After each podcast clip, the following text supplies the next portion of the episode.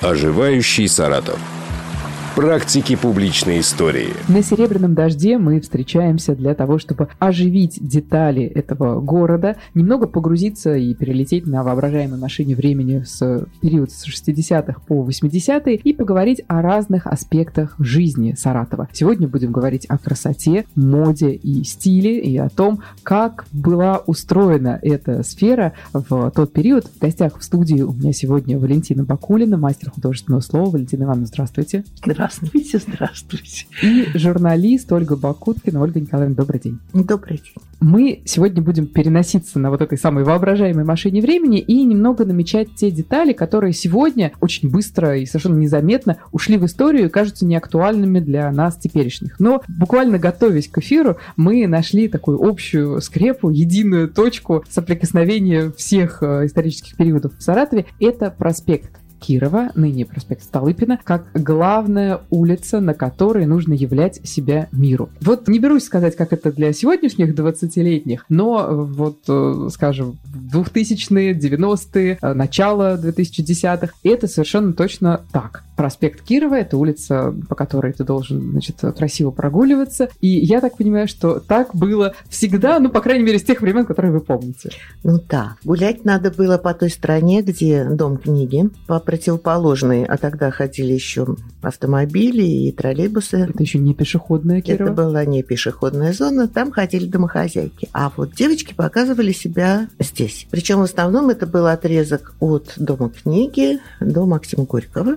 Я помню, это сейчас кажется смешным, но тогда я купила венгерский сарафан с открытой спиной и сверху фигаро, очень нарядный. Мы с подругой дошли до дома книги, я перешла улицу, сняла фигаро и с прямой спиной шла весь квартал. На меня смотрел весь проспект Кирова. Тогда это был эпатаж вот на Горького и Кирова вот этот перекресток назывался Крест. И там можно было у форцы что-то прикупить. Это просто было прям вот общедоступным знанием? Ну, да. Но, во всяком случае, естественно, что, наверное, во-первых, они друг друга знали. Во-вторых, когда ты туда шел с определенной суммой и целью, ты знал, к кому подойти. Поскольку я была небогатая студентка, то единственное, что я могла себе на кресте позволить, это купить целлофановый пакет. Целлофановый пакет? Да, это был серо-голубого цвета пакет, на нем была большая пачка кент, и стоил он 5 рублей. Тогда стипендия была 40, и я покупала этот пакет э, в подворотне гостиницы «Россия» по секрету, боясь. И молодой человек, который мне его продавал, объяснял, как им пользоваться, что нельзя его складывать, чтобы он не перекипался, а только сворачивать в трубочку, тогда он дольше сохранится. Джинсы, конечно, я купить себе не могла позволить, но у меня были мои первые джинсы сшиты из бархата. Джинсовую ткань было невозможно достать. Буквально ремарочка. Моя мама похитила бархат, буквально выкупила его у продавщицы местного сельского магазина. Он лежал у нее в витрине. Этот бархат настолько понравился моей маме, что она решила сшить из него как раз джинсы. джинсы. Нет, у меня подруга выпросила скатерть у мамы плюшевую. Это были шикарные горчичного цвета джинсы. Ну, не джинсы, конечно, брюки. И я помню, что моя подруга с ее будущим мужем обмерили вечером ну, сняли мерку буквально три каких-то там показателя объем длина. И э, эти мерки были переправлены некоему мастеру по имени Тарас. И он за ночь мне сшил джинсы. За ночь? Джинсы? За ночь. Джинсы, которые сидели на мне так, как после этого не сидели ни одни. Идеально. Это был вообще бог. Бог такой кройки и шитья. Я не знаю, как сложилась его жизнь. Стал ли он преуспевать на этом поприще. В качестве бонуса он мне приделал такую этикеточку от э, вьетнамской рубашки с цветочком. Ну, я имела такой успех на дискотеке с ЭГУ. Уже из этого придыхания становится очевидным, как важно было одеваться, выглядеть, насколько это была вообще отражающая э, жизнь сфера. Валентин Иван, вы сказали, что об этом задумались, ну, уже в тот момент, когда стали студенткой. Да, когда я стала студенткой театрального, у нас эм, поступили на курс девочки ну, о мальчиков не будем говорить, девочки поступили с разным достатком. То есть они уже пришли модные, стильные, но по тому времени. И я с пролетарки, вот из Саратова, с пролетарки. У нас очень скромный доход был. Вот. И я, я так растерялась, а у меня внешность была всегда интересная такая, яркая. И я вдруг около них стою, а уступать неохота. И я думаю, ну все, мне нужно как-то отличаться по-другому. И что делать? Желание есть, а средств нет – и я тут же по своим подругам, по своим родственникам, мне нужна модная портниха. Где и как искали? Да, вот где? Радио. Да. И вот я нашла через свою подругу, ее подруги, она долго работала в Фединском музее, и ее мама на 20-м квартале. Это так долго ехать. Она вот не то что модная, она может все по картинке сделать великолепно, не отличишь. Я стала к ней ездить. То есть материал, картинка, и вот Какая вещь была первой? Первая моя вещь была, я, конечно, не помню, не могу помнить, но все, что я у нее шила, это привлекало внимание. И все начинали искать этикетки у меня, а что, чего, откуда. Вот. Я не всем говорила откуда, но близким подружкам говорил. И они тоже. Познакомь, давай, я пою. Устья, э, Устья, можно к маме мы приедем? Да, можно. Втроем поехали. Всем вы. А на них так не сидит. Они разочаровались. Вот. А она у меня очень долго была. Галина Михайловна, ну, очень долго. Я уже и женщина, и замуж вышла, у меня дети, а я к ней все, уже в филармонии работала, а все к ней ездила, потому что все, что у меня фотографирует глаз, я знаю, что она сделает точно. Вот такая она была и увлеченная, и способная, вот, то есть могла воплотить. Контактом портных, видимо, делились по э, большой любви, да, по большому уважению. Это, наверное, был это, такой стратегический это щедрость запас. поделиться контактом своей портнихи. Нет, ну, это уж совсем близкие люди, совсем. Вот у нас певица была Шимкевич Рита, мы с ней, ну, подружки были. Вот, и она прям, ну, мне нужна, мне блузон, мне вот этот блузон, блузон, и я бы на сцене, юбки у меня есть, а вот блузон. И помню, она была так недовольна этим блузоном, я переживала. А у нас вот получалось. Совпадение. Откуда черпали вдохновение? Где брали эти картинки?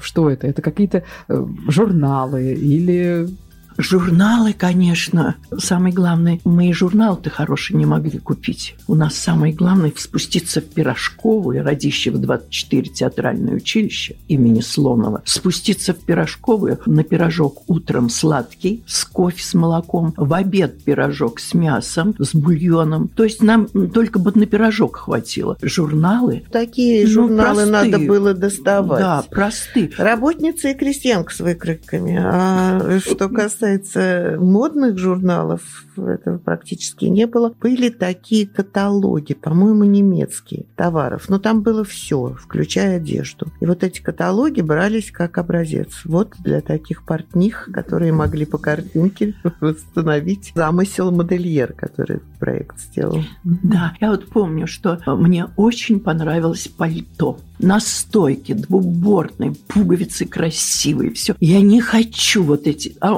и выбора-то не было в магазине очень, чтобы пойти купить вот что-то, что тебе нравится. А вот это пальто мне просто. И вот ателье на проспекте Кирова. Вот. Я зашла туда с журналом. Ира Долганова, помню, мне дала журнал. У нее какой-то доступ был к журналам. Вот. Я показала. Он вздыхал, вздыхал, но согласился. Да. И он мне...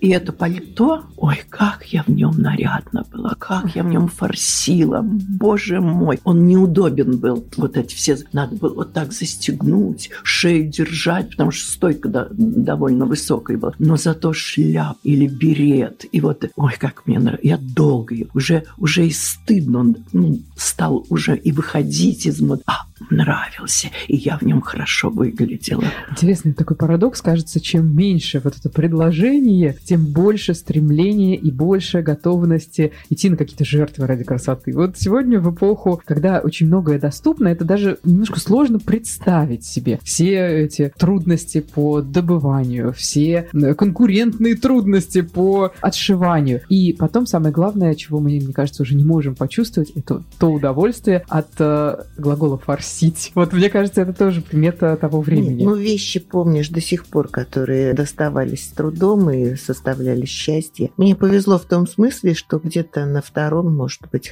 курсе или в конце первого я случайно попала в ателье, где нужна была манекенщица. Тогда это так не называлось. Манекенщиц не было. Точнее, они были в экспериментальной лаборатории производственного объединения «Силуэт». Две девочки, звали их Оля и Таня, но они были оформлены даже лекальщицами, потому что не было такой единицы ставки, ставки да, не существовало. Манекенщица Оля – это Ольга Николаевна Покуткина? Нет, нет, нет, это были профессиональные девочки, ага. оформленные просто лекальщицами. А я работала на мастеров ателье, которым нужно было повысить квалификацию и получить более высокий разряд. Для этого они отшивали какую-то модную модель. Или там, например, нужно было прорекламировать какую-то ткань, которая плохо покупалась в магазине, показать ее возможности. Они для этого делали какие-то модели, и я их показывала перед комиссией. Один раз мне так повезло, что у нас был показ на публику в Доме ученых. Там был сделан подиум. Я ходила просто как настоящий манекенщица. Ну, конечно, не от бедра, своим обычным шагом, немного стесняясь. Но когда разошлись большинство уже девочек, которые показывали модели, приехал телевидение. И оказалось, что некому показать платье, а выбрали они, естественно, не мое, так сказать, предапарте, а нарядные платья. Не знаю, как они шли тогда по категории бальные, банкетных, наверное, тогда не было слова банкет как определение. Вечерние. Вечерний. От. Вечернее платье. Это было что-то невероятное. На меня надели розовое, воздушное, с голыми плечами, с пышной юбкой. Я чувствовала себя принцессой. Абсолютно звездный час. Звездный час. И вечером я смотрела себя по телевизору. К сожалению, не осталось, конечно, записи. Смотреть на себя молодую мне не удастся. Но это меня очень здорово выручало, хотя труд нелегкий. Стоять приходилось часами на примерках, обсуждали пока там каждую выточку. Я стояла на столе и от стола мерили длину юбки, избегая каких-то перекосов. И потом я могла эти модели покупать. Они были дороги для нашего семейного бюджета. Но Порядок 70-80 рублей при 120 средней зарплате. Да, да это, это, это было достаточно дорого. Но покупали мне родители одно, иногда две вещи. И эти вещи я помню до сих пор. Если под них можно было еще найти туфли, то это было вообще успех. Один раз я купила туфли в овощном магазине. Мне никто не верил. Я зашла утром, одной из первых, в магазин и увидела между картошкой и морковью лодочки черные. Оказалось, их продают новенькие, не подошли. Я их купила, это был мой размер. Это какой-то второй звездный час. Ну да. И дело в том, что наша жизнь состояла из таких праздников. Я не знаю, мне кажется, сейчас просто пойти купить, потому что нужно теплую куртку или купальник, это уже как-то заурядное такое действие. Мы к этому точно сейчас так не относимся. Сегодня рассказываем о моде, стиле и о красоте и об истинно женском к ней стремлении. В гостях в студии Валентина Бакулина и Ольга Бакуткина. Пару минут мы прервемся на музыку и вернемся в эфир. Оживающий Саратов.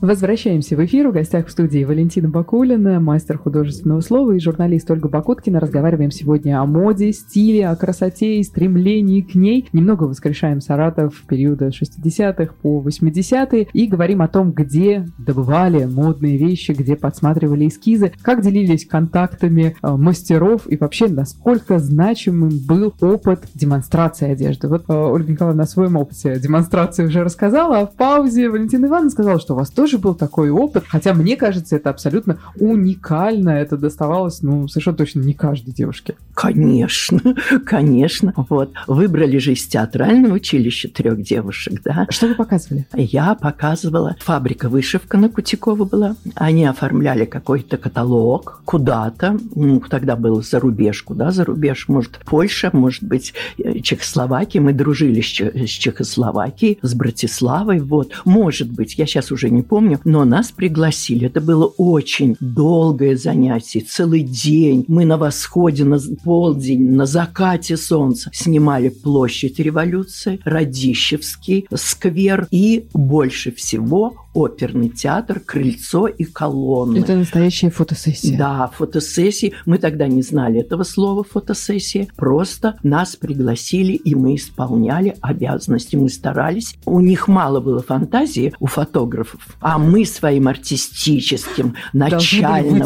Да, мы, мы начальным своим образованием э, театральным украшали. Мы делали образы, мы характеры, мы атмосферу какую-то рисовали. Вот это было им так приятно, и они прям вот, давайте через два часа еще встретимся, и мы начнем вот на заходе солнца, вот так вот. Нам потом подарили по хорошей упаковке этих фотографий, но, конечно, тех, которые не вошли в их каталог, в их альбом, но мы были довольны. Где-то сейчас э, в этих странах, наверняка в каких-нибудь архивах библиотек лежит тот самый каталог, э, как и лежит, наверное, где-то в воображаемом хранилище, да, сюжета с платьями. Если вот еще поговорить об обуви, это была самая, так сказать, больная точка, потому что... Кажется, здесь уже ничего не придумаешь и не достанешь. Ничего не придумаешь, не достанешь. Никаких, естественно, марок мы не знали обувных. У нас были туфли чехословацкие, туфли польские, и у меня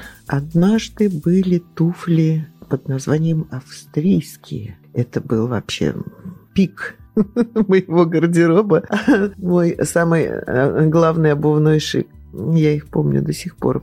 Их перекупали друг у друга даже чуть поношенные, и носили, ну, как бы так сказать, в двух категориях. Первая называлась на паркет, это когда ты в газетку заворачиваешь, идешь в гости с ними или в театр. И вторая на асфальт, это когда уже поношенные, когда нашиваешь на асфальте, их уже можно бить. Каблуки уже не так жалко, подошва пусть Боже, мы об этом сейчас даже не задумываемся. Ну вот, а мальчикам было сложнее, просто не так давно в компании друзей мы вспоминали молодость, и приятель рассказал, как как они, увидев Сабо на каком-то плакате музыкантов, выдалбливали себе с приятелем точно такие, с огромной платформой. Они выдалбливали их очень долго, носить их было невозможно, но они терпели. и носили, так что модницы не, не только женщины да, были, еще и мужчины-модники. Этому были подвержены не только девочки. А почему так важно это было? Вот э, есть здесь какой-то, не знаю, причина, какой-то корень. Почему нужно было выделяться? Что это было за стремление такое? Мне кажется, что это индивидуальное, потому что вот я у нас на курсе из 22 человек 16 было девочек. Ну, кому-то вообще было все равно, абсолютно все равно. Как и, и сейчас я вот вижу по филармонии молодые девушки, а им все равно, в чем они приходят на репетиции, а я в таком возрасте мне не все равно. То есть это индивидуально. Вот я например, мамой моей воспитана так, что ты девушка, ты должна вести себя достойно, говорить достойно, думать, о чем говоришь наряжаться. Наряжаться ты должна, ты же девушка. И это вот как-то, ну как с молоком матери, да, так вот это вошло. Я побежала, сеткой машу. Она кричит, Валя, Валя, Валя! Я возвращаюсь, говорю, что ты забыл наказать, э, купить в магазине. Возвращаюсь, что, мам? Она, ты что так побежал? Ты девушка, ты иди достойно, иди, спинка ровненькая. Я была вот оттуда. А мне говорят, вы гимнастикой занимались? Вы Нет. Меня мама воспитывала. Меня мама. И вы знаете, вот потребность быть, ну, может, это неудобно так говорить, но первой, понимаете? Быть первой, быть лучше, быть интереснее, привлекательнее, чем остальные. Насколько это приветствовалось или порицалось обществом? Я могу ошибаться, но какая-то одежда, которая выделяла вас из э, другого, ну, из общего круга, да, она могла вызывать, ну, некое порицание, э, некие, некие претензии, может быть, может быть, со стороны э, педагогов, может быть, со стороны работодателей. Ну, Был такое? Длина юбки. Длина юбки, этот вечный вопрос. Школьную юбку, которую мерили линейкой на входе в Нет, школу, у нас не мерили линейкой, просто э, ко мне очень хорошо относился э, классный руководитель, наш математик. Она дразнила меня, она, ну и других девочек тоже. Выходишь к доске в этой форме коротенькой, напиши задачу номер, выше пиши, выше, выше. Нет, ну, знаете, было, конечно, была необходимость выделиться, как, наверное, в любом поколении конечно. хотелось нравиться, но, с другой стороны, был какой-то регламент негласный уличный. Сейчас можно носить вот все, что заблагорассудится. Длинное, короткое, мини, миди, макси. Рваные джинсы Рваные, театр. целые, э, ну, узкие, широкие. У нас был строгий регламент. Если мини, носи мини, иначе ты не модная. Если вдруг появились первые юбки миди, я надела миди, на меня оглядывались как просто на сумасшедшую, потому что ну куда она вырядилась в миди, вроде бы еще. А вот опередила, вот успела. Да, на первом курсе у меня да, была юбка миди. Потом с шириной тоже брюк, то они были прямые, то потом появились колокола вот эти вот от бедра. Это тоже было важно. А обувь, ну, если сейчас все носят с узким носом, а ты вышла с круглым, ну нет, ну нужно найти, нужно добыть, нужно вывернуться, ну как-то совпасть с этой модой. Так что все сложно. И этот язык, он был абсолютно универсальным, понятным, и ничего переводить здесь не нужно было. Это было актуально для э, людей молодых или вот прям люди всего возраста, любых Нет, возрастов ну у меня считывали. мама потихонечку тоже приподняла над коленкой длину платья, когда вот уже носили совсем короткое, и тут началось миди. Она очень расстроилась. За трендом нужно поспевать одевать. Да, потому что она шила, сама шила очень хорошо, и вот только. Она купила коротких отрезов, у меня сейчас на даче лежат эти отрезы, из которых можно, может быть, длинную блузку сшить, но никак не платье. Это отдельный винтаж, мне кажется, его нужно хранить. Он, он уже, я думаю, вырос в цене за это время, а еще немножечко десятилетий, и он вообще а, будет на пике. Мы говорили о том, что Саратов художественный город. Валентина Ивановна вспомнила историю об одном платье, которое которая абсолютно точно отражает это. Знаете, у меня несколько программ, ну, рабочих, детских, у меня до 20 сольных программ. И я стараюсь, чтобы каждая программа имела свое платье. Обязательно, потому что я вхожу в это платье, и я вхожу в образ. Все. Это как в это Простоквашино. Уже... Мам, мама еще два концертных платья осталось. Вот. И у меня этих концертных платьев, я вот переживаю, кому же отдать, кому... В музей. А? Только в музей. Да. Вот. Такие платья я каждой программе стараюсь шить. И у меня есть портной сейчас в Бишкеке. Да, она очень модельер такой шикарный. Она знает мой размер. И вот присылает точно. И я выхожу. Но один, ну просто один костюм, он ни с чем не, нельзя его сравнить. Мне нарисовала его давно Людмила Тихонова, художник, на батике. И чтобы не портить батик, его сделали, вот, ну вот я так опускаю руки, оно такое с фалдами все, а вот так поднимаю. Оно, и рисунок. Да, оно весь рисунок. Мы так и, и решили так сделать, чтобы и на спине, и впереди вот две картины было. Да. Но годы проходят, десятилетия проходят, мне уже это и, и надоело уже, да, надо же для чего-то руки поднимать, надо демонстрировать. Вот. И я советуюсь с мастером, и она мы можем его, потом уже изнашивается все-таки, шифон тонюстенький, вот. И мы решили переделать. И вот столько лет я его до сих пор, концерт «Целый мир двоим», кстати, 8 февраля, перед Днем влюбленных, этот концерт будет в камерном зале и Саратовское. это фантастическое платье выйдет на сцену. Да, и это платье выйдет на сцену. Я даже выход придумала специально не в первую дверь и на сцену, а во вторую дверь. И чтобы продефилировать по залу, под музыку. Оправдано все, оправдано. Я читаю стихи, иду, все. И поднимаюсь на сцену. И мало этого, когда я попала в музей на мероприятие и попросила разрешения надеть это платье, то художники сразу угадали почерк мастера. Почерк художника. Говорит, О, да это же батик Люды Тихоновой. Да. Мне было так приятно, и, ну, это просто, понимаете, это трогательно, вот трогательно, что вот так можно сохранить тоже. Не специально на выставку идти, а вот так платье. Фантастический заряд, мне кажется, оптимизма, жизнелюбия дает э, стремление к красоте. Мы сегодня это стараемся доказать, еще и путешествуя во времени. В гостях в студии Валентина Бакулина и Ольга Бакуткина. Мы буквально через пару минут вернемся в эфир. Оживающий Саратов.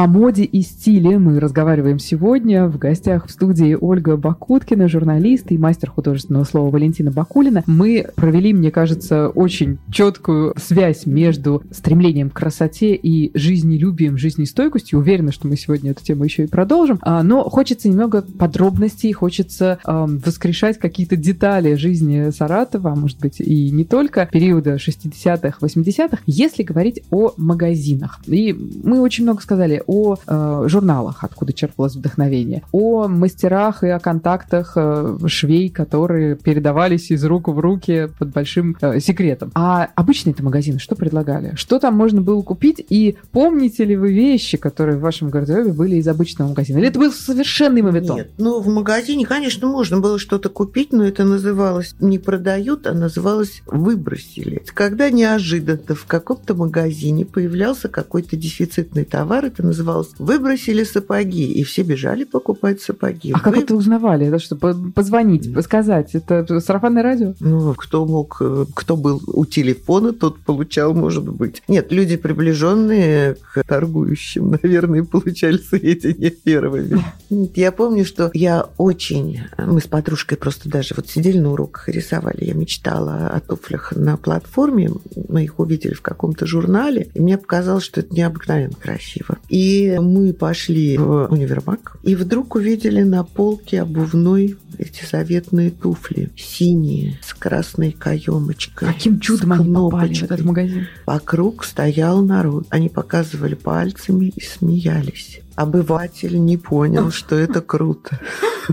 Мы успели сбегать к родителям, выпросить эти туфли, нам эти туфли купили. Они были на двоих? Нет, они были у нас одинаковые, а. но я подруга уехала учиться тогда в другой город, а я вот училась в Саратове, мы с ней не пересекались. Не да. Поэтому это было невероятно. Я помню, что я вышла между лекциями из четвертого корпуса, который был на Театральной площади, в магазин обувь на Московской, и обнаружила, что там продают замшевые сапоги. Это было невероятно. Видимо, я пропустила лекцию, потому что я стояла в очереди, когда я туда влетела. Моего размера не было. Я купила на размер меньше, застегнув молнию. Счастливая, взволнованная, принесла это все в аудиторию. После последней лекции мы всей группой пытались застегнуть эту молнию. Но я таки все-таки их разносила.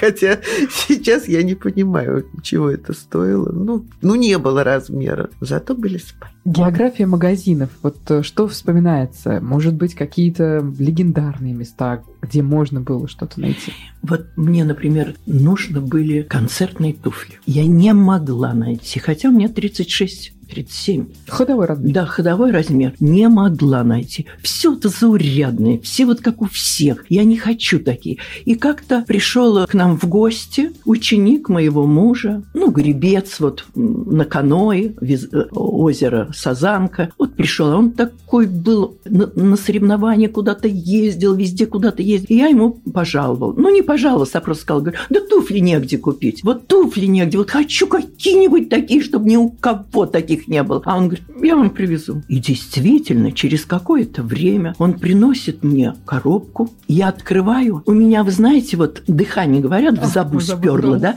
Вот дыхание. Я, это Золушка, это я не видела таких туфель никогда. Я так обрадовалась. Померил, ну, прям вот, ну, точно. Ну, что, 36 размер, все точно. Все. И я уже и так, и так. Сколько стоит? Ой, как он сказал цену, говорит, да ну вы можете не сразу отдавать. Владимир Васильевич будет на мне, ну, на мужа посмотрел, он говорит, да ну, конечно, такая красота. Знаете, только на сцену, только протереть в капроновый чулок, каждую туфельку в капроновый чулок, потом, значит, в сумочку. Все. Прошло, наверное, с год как я гордилась этими туфлями. И вдруг я захожу в нашу комнату, в лектории, тогда лектория еще была в филармонии. Я захожу в нашу комнату и смотрю, из-под столика выглядывают мои туфли. Я так, у нас новый администратор, девочка. Пришла такая, прям вот, ну, статуэточка. И у нее туфельки эти. Знаете, как мне было плохо? Она носит по улице, по асфальту, ходит в них на каждый день на работу.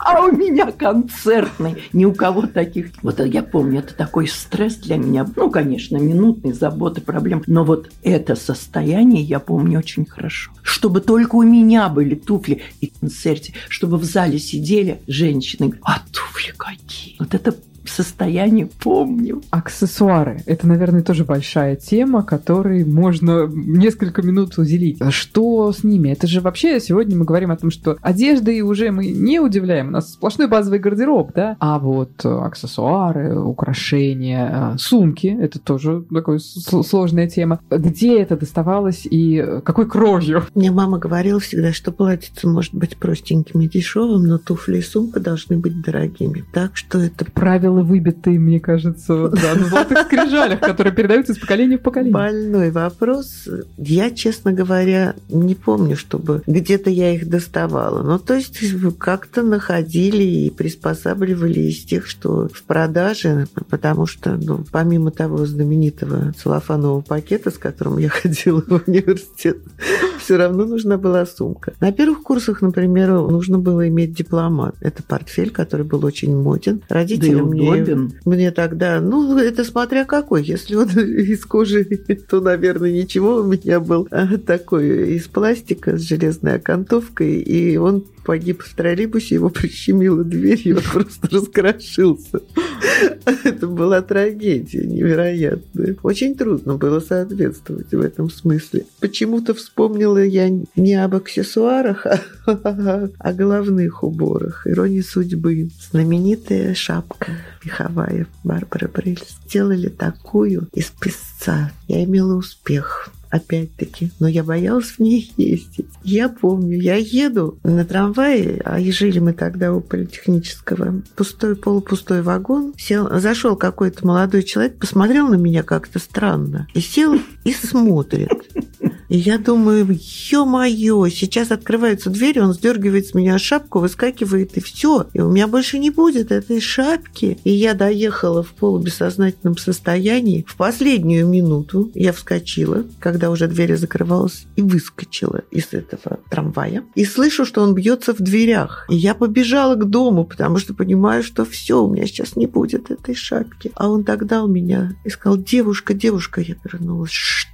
Я вас, как увидела, он меня как будто мешком повалил. Оказался поклонник просто не очень как бы образованный и не слишком успешный, но рассмешил меня. Это невероятно. Да. А я любила покупать всегда бусы, серьги, браслет всегда. У меня коробка целая с браслетами. Браслет – это мой вообще талисман. Если я иду на работу, браслет, я возвращаюсь домой, чтобы браслет... Ну, они разные, с кольцами и так, и все. Я обязательно возвращаюсь домой. Браслет нужно обязательно на руке, чтобы был. Это вот, ну, не, не, не знаю, это такое умозаключение личное мое, убеждение. Вот. И поэтому я уже не надо покупать. Ну, не надо уже.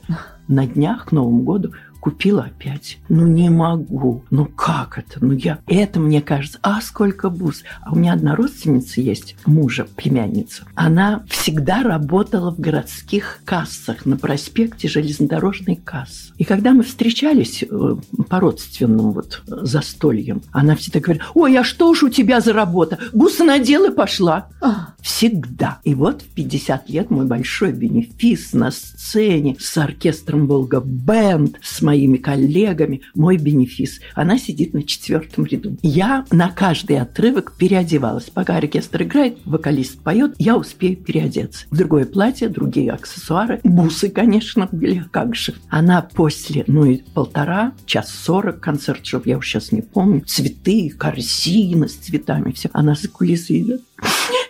Что за дурацкая работа такая? А? Да сколько же можно помнить? И мы с тех пор, когда у нас очень ответственный концерт, мы нарядные, мы с серьгами, с бусами, с э, браслетами, а выходим выжатые, как лимон, и говорим, да что у нас работа-то? Бусы надела и пошла. Всегда у нас эта поговорка. Так что Сфера красоты – это, конечно, не только одежда, это еще и уход за собой. Здесь наверняка действовали какие-то отдельные правила, особенные контакты, и вот даже особенное слово, Ольга Николаевна, мы с вами его нашли перед эфиром, когда вы э, увлеченно рассказывали мне о том, что у вас была своя косметичка. И я грешным делом подумала, что это сумочка для того, чтобы складывать косметику. Но... Ну, это косметолог. Я э, не знаю, может быть, это сейчас выглядит пренебрежительно или нелепо. Косметолог, конечно, не косметичка, а косметолог. Валентина Павловна была очень известная в Саратове. Она работала в Европе. Если подняться вверх по чугунной лестнице, второй этаж, направо у нее был кабинет. Она была очень высокого уровня профессионализма и с очень жестким характером женщина. Она брала в клиентки не всех, как говорится, с улицы не принимала. Она, как ни странно, в те годы не любила нужных людей, связанных с мясным отделом рынка. Директоров или, рынка, да, или, продавцов. Или с овощным, да, отделом а магазина. это был художественная элита? Это она, профессорско-преподавательский состав дамы, актрисы ходили. Инга Мысовская у нее была, я помню, из филармонии тогда. Угу. Я попала туда случайно, потому что меня попросили сделать они материал в газету. И я еще пришла как внештатница в 25 лет. И мне так это понравилось, атмосфера, обстановка. А самое смешное, что ей не нужен был этот материал, потому что... В рекламе она не нуждалась. Она не нуждалась в рекламе, более того, она ее не хотела. И мы сошлись на том, что я ничего не пишу, но начинаю к ней ходить. Отличная сделка. Да, она очень грамотно тогда вела клиентов, э, то есть до 30 лет это были только маски, потом постепенно начинался там массаж, там, ну, приемы были самые простые, маски она составляла сама из каких-то аптечных средств, но руки были золотые. Она вообще с очень интересной судьбой, она из Прибалтики. Родителей она не помнила, они погибли во время войны, она оказалась в детском доме, и, наверное, она не из простой какой-то семьи, потому что ей очень нравились состоятельные, ухоженные дамы, которые в Прибалтике после войны уже были. И поэтому она, вот окончив э, медсестринские какие-то курсы, ушла все-таки в косметологию. Ей нравилась эта профессия. Она прожила долгие годы, и ее клиенты ею дорожили. Я лет до 40 к ней ходила. Еще у нас была маникюрша, известная Накирова Лиля. Она сидела в Волге на первом этаже за лифтом, там помещение, а в проходной комнате. И там были всегда сквозняки. Она сидела в теплой кофте, сверху был у нее пуховый платок, на столе э, стоял маленький приемник, там все время шла программа маяка, и вот эта Лиля опускала пальчики в мисочку и по одному вынимала, это был ее фирменный. Правда, оживает. Саратов оживает в воспоминаниях моих сегодняшних гостей. Ольга Баку. Оживающий Саратов. Финальные пять минут сегодняшней нашей беседы. Ольга Бакуткина, журналист, и Валентина Бакулина, мастер художественного слова в гостях сегодня в студии. Разговариваем мы о красоте, о моде, о стиле, о том, какими жертвами давались все эти понятия в период 60-х, 80-х в Саратове. И хочется немного модного дресс-кода, модных правил. Э, наверняка одеваться одинаково для того, чтобы пройтись по проспекту Кирова, э, зайти в аудиторию учебную и, например, пойти вечером в театр, ну, нельзя было наверняка везде действовали какие-то свои жесткие, строгие правила. Что-то из этого может вам вспомниться? А может быть, были нарушения правил, которые всегда подчеркивают... Э, ну, нет, нет. А в аудиторию университетскую, конечно, можно было точно так же, как на проспект Кирова. А вот когда я начала работать в «Заре молодежи», там были проблемы, потому что нас не пускали не только в джинсах, но и в брюках в правительство области. Поэтому только юбка, да. И очень сложно было. Я договорилась с каким-то важным человеком об интервью, прибежала, меня не пустили в джинсах. И я бегала в редакцию у кого-то что-то выпрашивать. Что переодеться, да, с кем-то Да, поменяться. а потом в следующий раз э, коллега моя, Тамара Корнева, она э, столкнулась с такой же ситуацией. У меня было платье достаточно, оверсайз, как теперь принято говорить. Она заняла его у меня, я в ее джинсы не влезла, она была тоньше. И я сидела на работе в плаще, радуя мужскую половину населения пикантностью этой ситуации.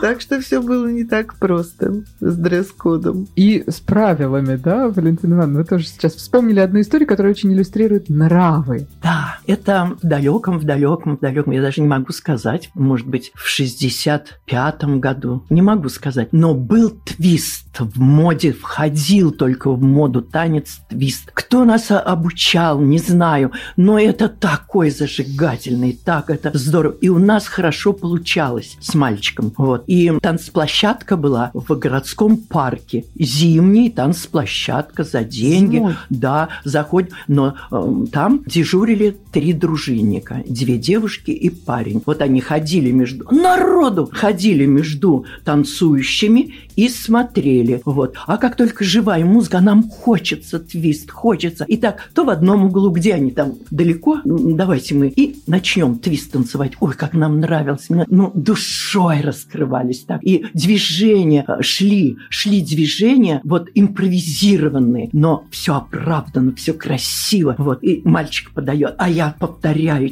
И вдруг в микрофон говорят, вот вы обижаетесь, что мы запрещаем твист. Мы не запрещаем. Вот посмотрите на пару, как они танцуют. Если бы все так танцевали, то разрешили бы на танцплощадке этот танец твист. Мы смотрим, все на нас смотрят. Мы продолжаем, а уже, уже как-то и завяли мы, завяли. Нас атмосферу сломали, мы не знаем, нас хвалят или нас ругают, нам продолжать или нам уже остановиться. Вот. И так мы в стороночку, в стороночку, но все равно чувствовали себя победителями.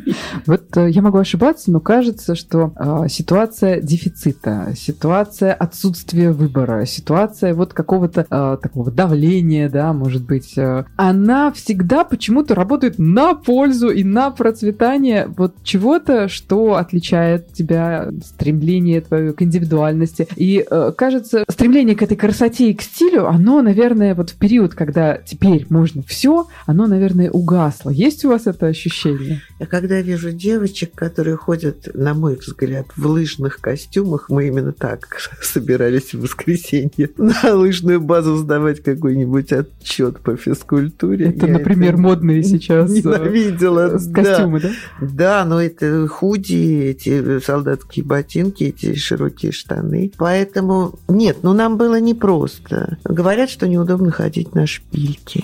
Говорят, что неудобно ходить в тесном платье. Говорят, что неудобно держать спину. Мне кажется, из этих вот вещей и состоит женщина из преодоления, из желания нравиться. И мне кажется, это важно сохранить и современному поколению, и следующему. Все равно мы должны оставаться женщинами. А я, знаете, в последнее время я никогда никого не осуждаю. Но вот я была в театре Комиссаршевской, у меня там сын работает, на премьере, академический театр. И вдруг женщины в Питере, в театре, в рваных, вот не то что рваные джинсы, а просто изощренно рваные и в блузоне. Я не могу, вот не могу оправдать. Вы понимаете, да что мне, мне говорят мои невестки, это же от фирмы такой, Какая разница?